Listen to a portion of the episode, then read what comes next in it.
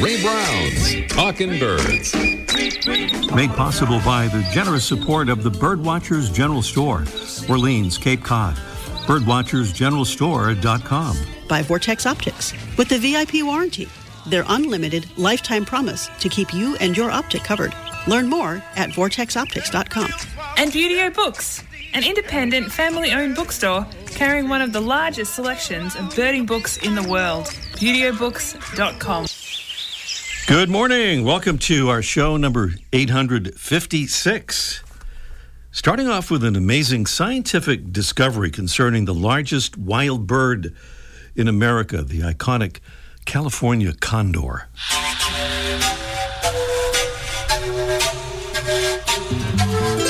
So here's the story. Scientists from the San Diego Zoo Wildlife Conservation Alliance have confirmed the hatching of two California condor chicks from unfertilized eggs of two condor mothers. That's right, no male condors involved. Genetic testing confirmed that both chicks were related to their mothers, but neither was related to a male. So this marks the first two instances of asexual reproduction or parthenogenesis to be confirmed in California condors. The American Genetic Association's official journal says this development could have rippling effects for wildlife genetics and conservation science. And we hope to have a researcher here on the show soon to talk more about this and about California condors and how they are doing in general, too.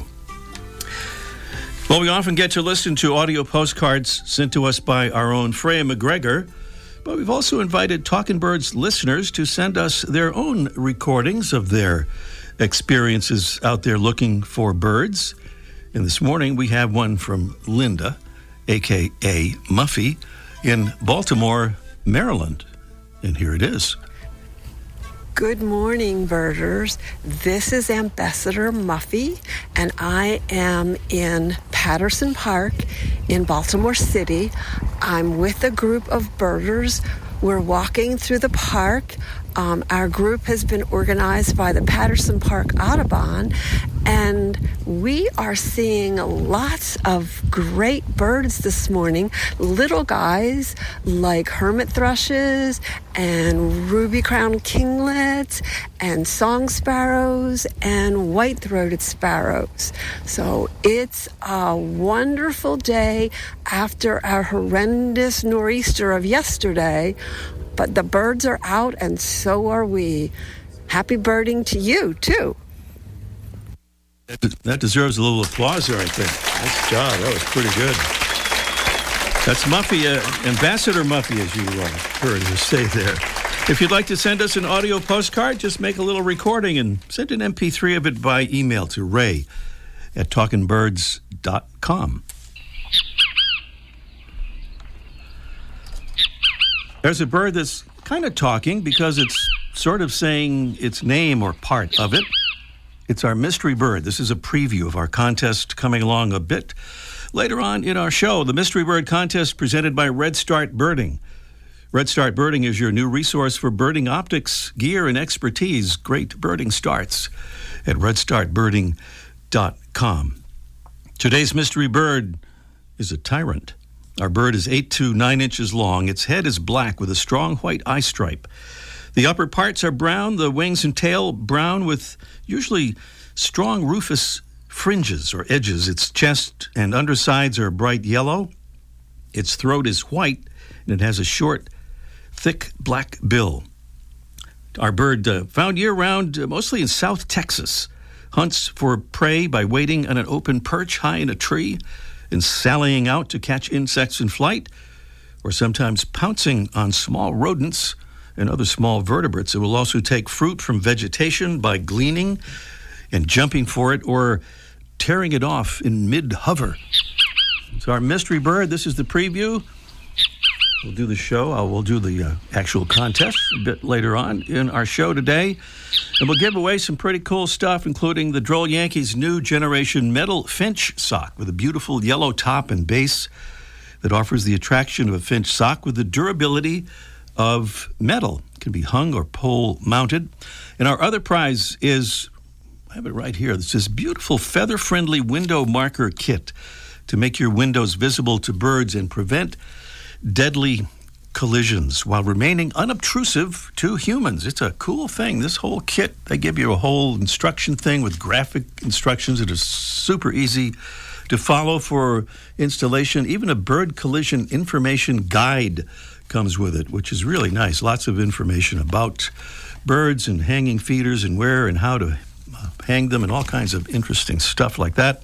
Prizes on our mystery bird contest and Time permitting, we'll do a bonus question and give away a $20 gift certificate to Window Supply Company. They make all that great stuff for your office or school, all plastic free and bird friendly. All that on our Mystery Bird contest coming along on this morning's show.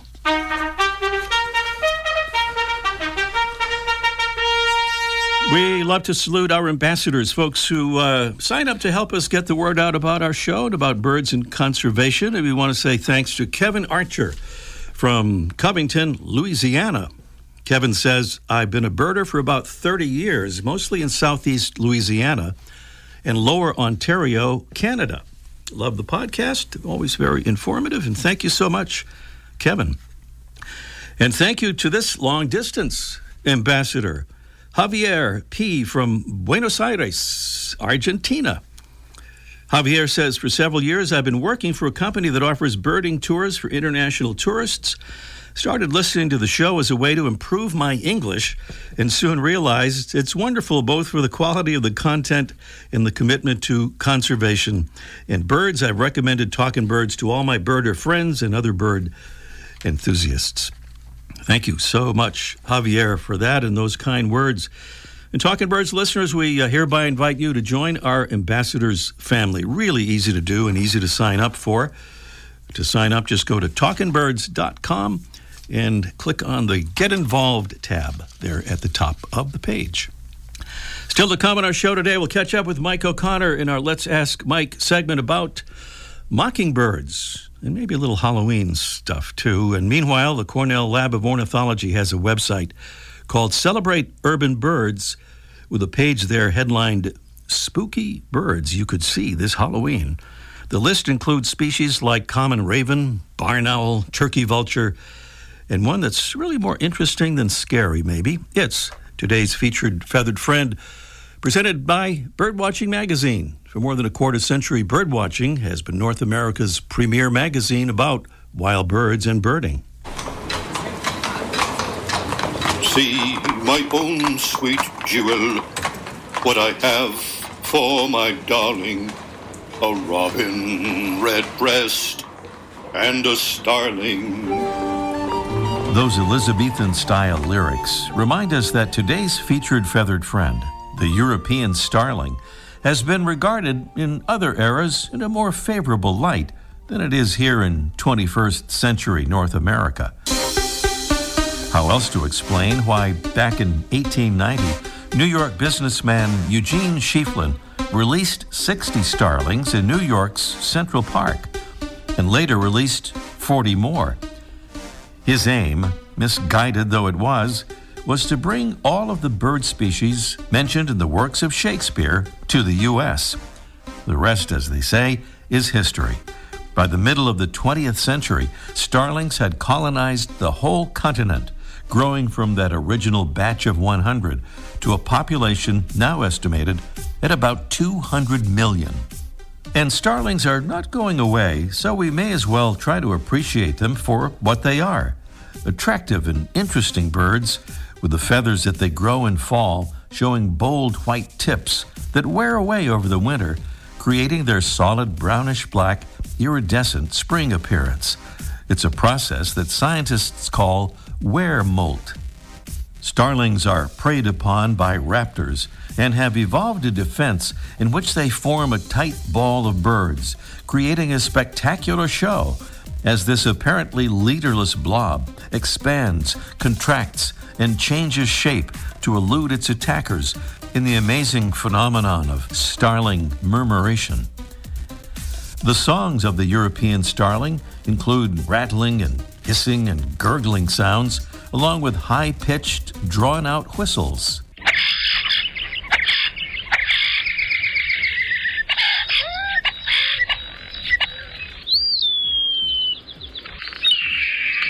That's the sound of a bird that's infamous for stealing nesting cavities from kestrels, flycatchers, swallows, wrens, and bluebirds.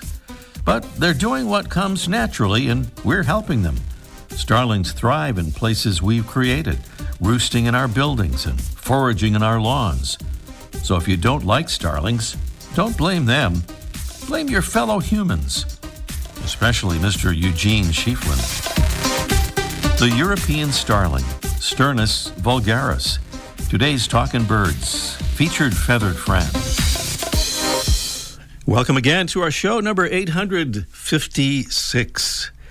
Well, Danielle Kaschube is a data analyst and coordinator of the MAPS program and bird banding guru for the Institute of Bird Populations based in Petaluma, California. And she's here with us from her office in Post Falls, Idaho to decode that MAPS acronym for us and tell us what she does in association with it. Good morning, Danielle. Good morning, Ray. Wonderful to have you with us from all the way there, early up on the West Coast.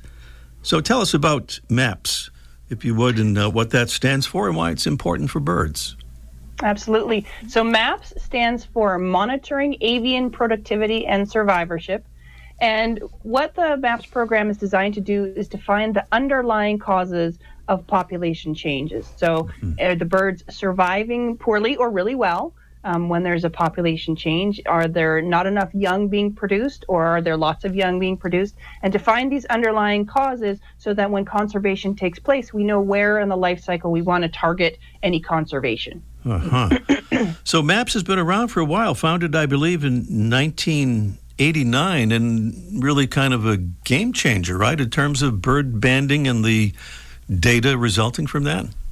100%. There was not really before that any coordinated network of bird banding stations. There have definitely been bird banding stations that have been around for many, many, many years before the MAPS program began, but there wasn't a coordination. And by taking this program, coordinating bird banding stations that were already present, and adding many, many more banding stations, it fills in many gaps of habitat, location, um, bird species that weren't being captured by bird observatories. And so now we have a huge repository of interconnected stations, all using the same protocol, so that we can get better data and more information from these bird banding stations. By the way, people think about bird banding in light of all the incredible modern technology of other sorts with satellite tracking and all that sort of thing. It seems a little bit old school or old fashioned, but that's not really true, is it? No, not really. Um, bird banding, what's really nice when you have a bird in the hand that you can use all those um, fancy tracking devices and things like that, but just putting on that simple little band and letting the bird go and seeing if it comes back can give us so mm-hmm. much information. Um, and it's much more um, it's much less expensive to do just a little bird band. And it's amazing when we're a breeding season program we get about 10% of the birds back every year so that we mm-hmm. can see these birds. They come back and exactly to the same spot that they bred after migrating several thousand miles. It's pretty amazing. Yeah. And by the way some people uh, we hear from say well you shouldn't be doing this. It's uh, upsetting for the birds and maybe dangerous for them. But the fact that they come back kind of uh, counters that argument. Absolutely. It's it's um we don't take bird banding lightly. It's not something that we go out and do for just for fun. We make sure that we have a good underlying scientific purpose. And we do know that it's interrupting their lives. It's not something like we take lightly. But yes, we get them back. They even if we don't get them back from year to year, we'll get them at the beginning of the season and at the end of the season. And yeah, it's really um, something that we take seriously, but is, is we feel is really important and not so hard on them. Mm-hmm. Well, your colleague Steve Albert was with us on the show back in June talking about another acronym, MOSI, the Monitoring Overwinter Survival, that focuses on bird monitoring through the northern neotropics. Um, how do those coordinate with that? Is that, is that sort of a natural um, connection there between those north and south that really leads to a lot more data? 100%. We started the MAPS program back in 1989, and we were looking at what was happening here on the breeding grounds for a lot of these species, but the breeding ground they're only here for about four to five months every year. That leaves a good portion of their lives where we don't know what's happening and we know that in order to conserve, conserve a bird's existence we need to know more about their life cycle. So we um, um, started the initiative of MOSI to look and see what was happening on the winter ground for these species, mm-hmm. and to see where the the the points are where they're being where their conservation is necessary. So um, to see whether or not we need to improve the breeding grounds or whether or not the winter grounds, and where we can, what can happen on migration. Mm-hmm. Well, another big collaboration you have is with the Bird Genoscape project involving DNA sequencing. Tell us a bit about that and what uh, what you get from that. Um, so we've been partners with the Bird Genoscape program for many years. They have an amazing program, and while we have a bird in hand, we pull a tail feather from them. It's just it's not a, big thing. It's like plucking a hair out of your head. Mm-hmm. Um, and at the very tip of the feather, there is just a tiny bit of flesh with a tiny bit of DNA, and they can take that DNA and they can um, expand it and look at the mitochondrial DNA and look at the different DNA in different populations. Mm-hmm. In the past, they had to take a blood sample um, from certain populations to get the base genetic code, but technology has come so far that just one little feather um, can give them a, a, population, give them information about the DNA of that population.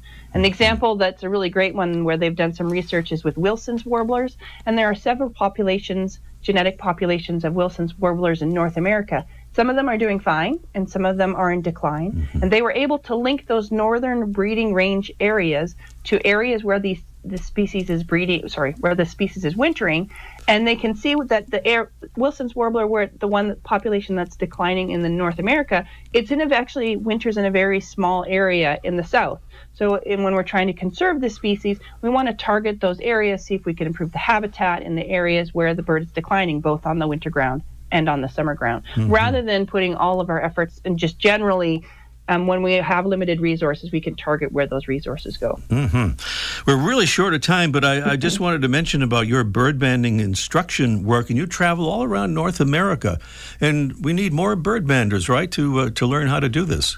Absolutely. Uh, if anyone is interested in seeing a bird up close, I recommend looking for someone who can take you out birding. There is nothing more special than holding one of these little birds in your hands mm-hmm. and knowing that you are helping to conserve it while you do so. We offer bird banding classes. You can get them on, uh, you can see more information on birdpop.org. But there are also bird banders all across the country that are willing to take visitors and apprentices on. So if you need help, feel free to reach out to me and I can often locate a bander in your area so that you can go out and visit the station and see if you can part, do that as, as part of your work for birds. Very cool. Daniel Kaschube is coordinator of the MAPS, Monitoring Avian Productivity and Survivorship for the Institute for Bird Populations. Find out more about her great work at that address you just heard, birdpop.org. That's birdpop.org. Danielle, thanks for being with us and thanks for your great work on behalf of birds. My pleasure. Thanks for having me, Ray. You are I look more... forward to listening more. All right. We well, that's great. Thank you so much. Danielle Kaschube here on Talking Birds. Our mystery bird contest is coming right up. But first, if you've been listening to Talking Birds for a while, you've probably heard us talk about a thing called plurting. The word is kind of a mashup of the phrase picking up litter while birding, something we think is a pretty good idea.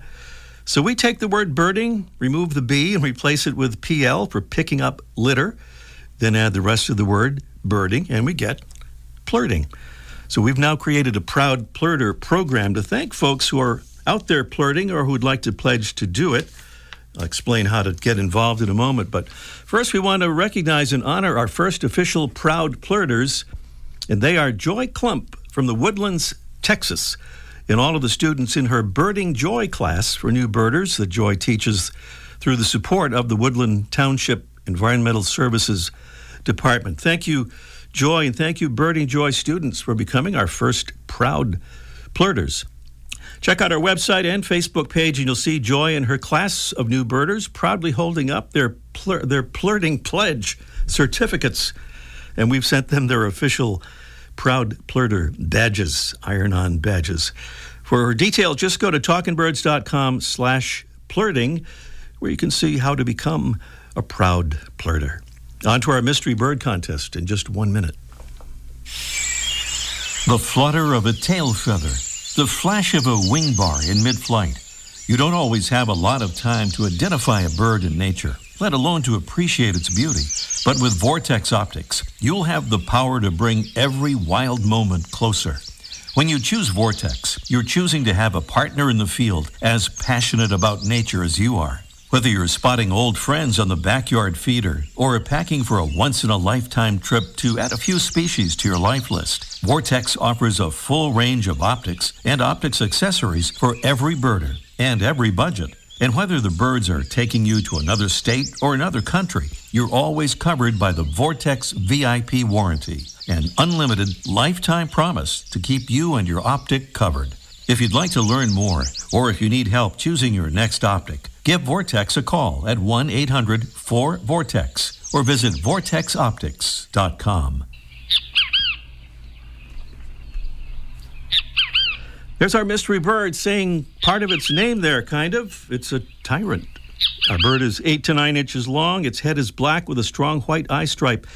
The upper parts are brown. The wings and tail are brown with generally strong rufous fringes. Its chest and undersides are a bright yellow. Its throat is white and it has a short, thick black bill. Here in the U.S., our bird is found mostly year round in South Texas, hunting for prey by waiting on an open perch high in a tree and sallying out to catch insects in flight or to pounce on rodents and similar small vertebrates. It'll also take fruit from vegetation by gleaning and jumping for it or tearing it off in mid hover. That's our mystery bird. Give us a call and tell us what you think it is. Remember, no correct answer means a drawing determines our winner, so give it a try or tell us what that bird is at 781 837 4900. That is 781 837 4900. Beautiful prizes from Droll Yankees and Feather Friendly are waiting here uh, for our mystery bird contest winner. And once again, that's 781 837 4900. Meanwhile, let's, let's ask Mike live in just one minute.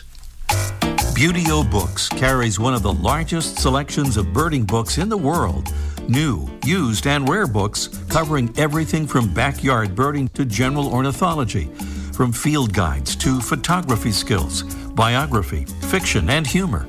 You'll find it all, along with the knowledgeable customer service you've been looking for, in one convenient place. ButeoBooks.com. B U T E O. ButeoBooks.com.